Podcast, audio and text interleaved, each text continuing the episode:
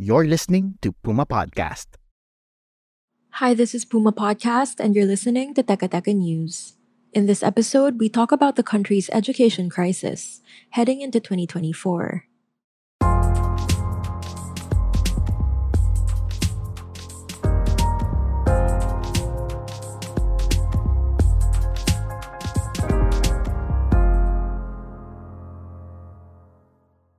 This is the Basic Education Report 2023.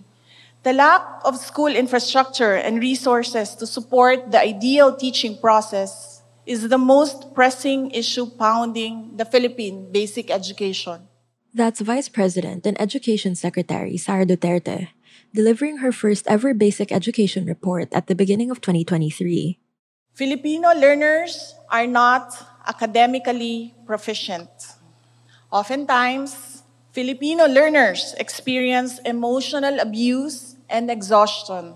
Some Filipino learners suffer from psychological fatigue. And being academically insecure, many of them fail to meet the standards of the demanding and competitive world. Take note, this all comes off an already dismal showing in PISA 2018, where the Philippines finished as the lowest in reading comprehension among 79 countries.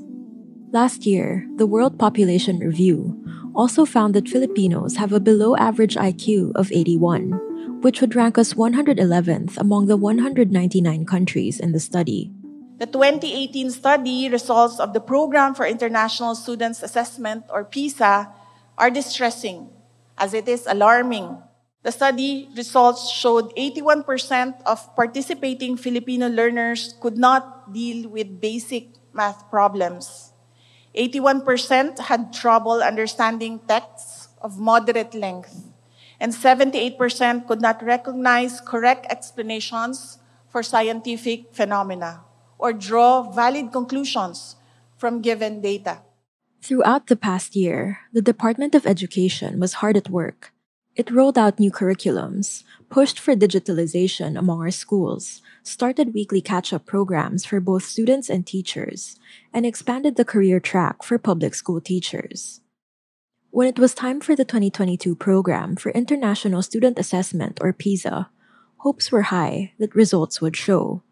But then the results came out in December 2023 and show just how held back our students still were.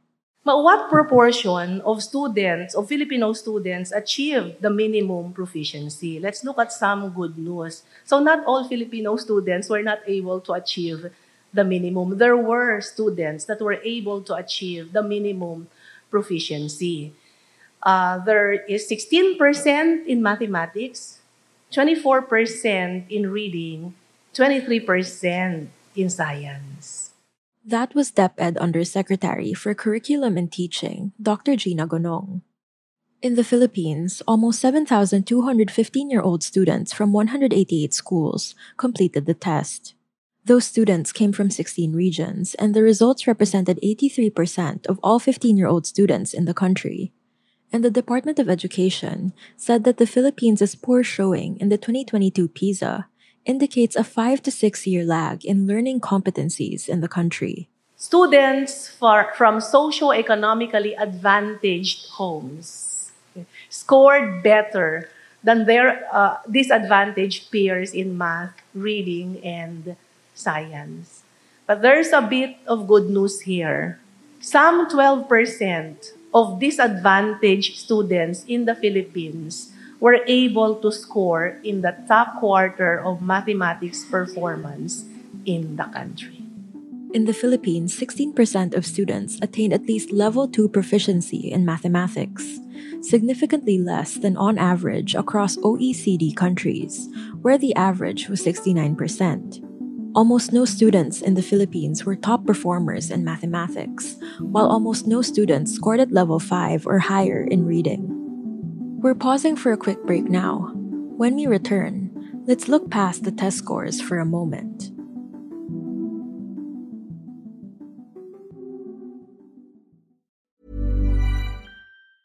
Normally, being a little extra might be a bit much, but not when it comes to healthcare. That's why United Healthcare's Health Protector Guard fixed indemnity insurance plans, underwritten by Golden Rule Insurance Company, supplement your primary plan so you manage out of pocket costs. Learn more at uh1.com. Hey, I'm Ryan Reynolds. Recently, I asked Mint Mobile's legal team if big wireless companies are allowed to raise prices due to inflation. They said yes. And then when I asked if raising prices technically violates those onerous two year contracts, they said, What the f are you talking about, you insane Hollywood ass?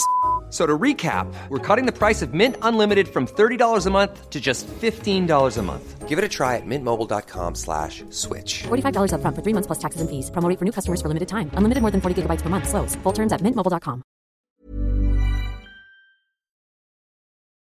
The PISA results are not merely a reflection of our education system, it is a mirror reflecting our collective efforts, investments, and most importantly, our commitment to education and the future we envision for our children. As such, this is a call to action. Again, that's Vice President and Education Secretary Sara Duterte. Here's something many people don't know. Under the Constitution, we are mandated to give education the largest budget. That doesn't just mean infrastructure like schools and classrooms. It also means social support that directly targets students. But after the 2022 PISA, which again came out in December of 2023, the DepEd also found that around 12% of students come to school hungry, and that's a problem. Students in the Philippines reported varying experiences with remote learning, but they generally reported a more positive experience with learning at home in comparison to the OECD countries on average. That's a bit of good news. Yan ulit si DepEd Secretary Gina Gonong. There are other factors that affect our students that don't necessarily affect their grades directly, but they matter all the same. Of course, the pandemic played a major part. Let's look at students' sense of belonging at school and satisfaction with life. Compared to 2018, students' sense of belonging at school declined in the Philippines.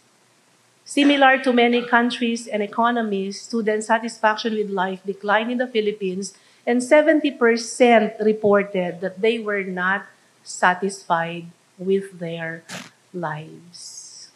Isa pang halimbawa, 43% of girls reported they were being bullied regularly. That's a big number. And it's not even just bullies that make them feel unsafe.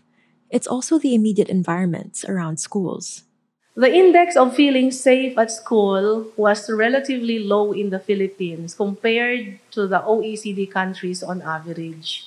And the feeling of being unsafe was more common among girls than boys. For each unit increase in the index of feeling safe at school, there was a nine point increase in students' performance in mathematics after accounting for socioeconomic profiles of both students and schools. So it's absolutely an issue of poverty and health too. And environment matters, as Department of Health Undersecretary Maria Rosario Vergeres says. Kailangan po natin maintindihan na ang IQ po is uh, affected or formed by a play of multiple factors. Uh, Unang-una po dyan, syempre yung nutrition ng bata habang lumalaki. Syempre kapag ka ikaw ay malnourished, marami rin pong mga kakulangan at nagkakaroon ng apekto yan doon sa ating brain uh, development.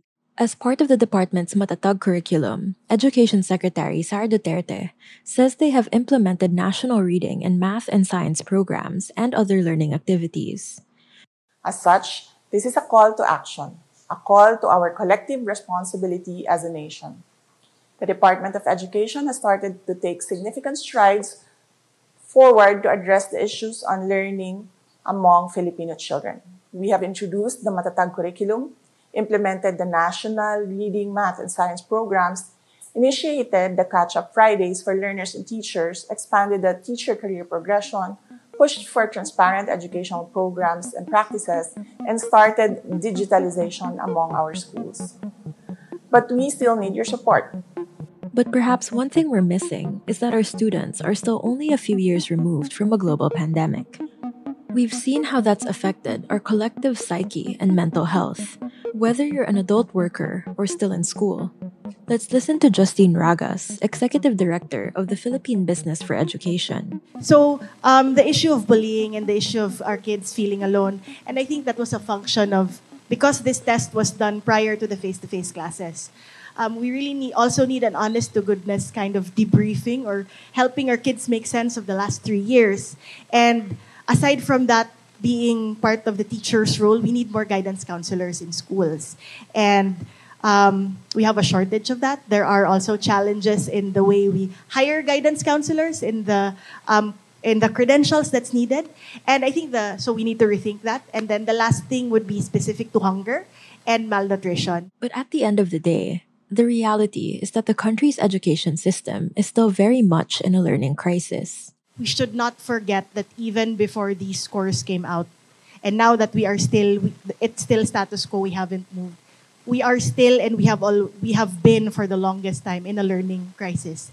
And if I may say so, um, even a humanitarian crisis, if if you think about it, because if we don't move the needle and we, if we don't make sure that all these reforms that have been planned are put in place and really happen, we're condemning all our learners to lives of um, to lives of poor economic outcomes in the future once they become adults and become members of society. So I guess from our perspective, it's just something that we shouldn't forget that we are still below the the minimum standards and we still need to continue moving forward and move forward fast.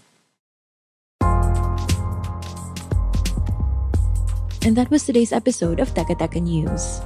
I'm Bella Perez Rubio. This episode was written by Franco Luna and edited by Pidoy Blanco. Our Teka Teka News executive producer is Jill Caro, and our senior news editor is Veronica Uy. If you found this episode interesting or useful, share it with a friend. Help Teka Teka News reach more people and keep the show going. Thanks for listening.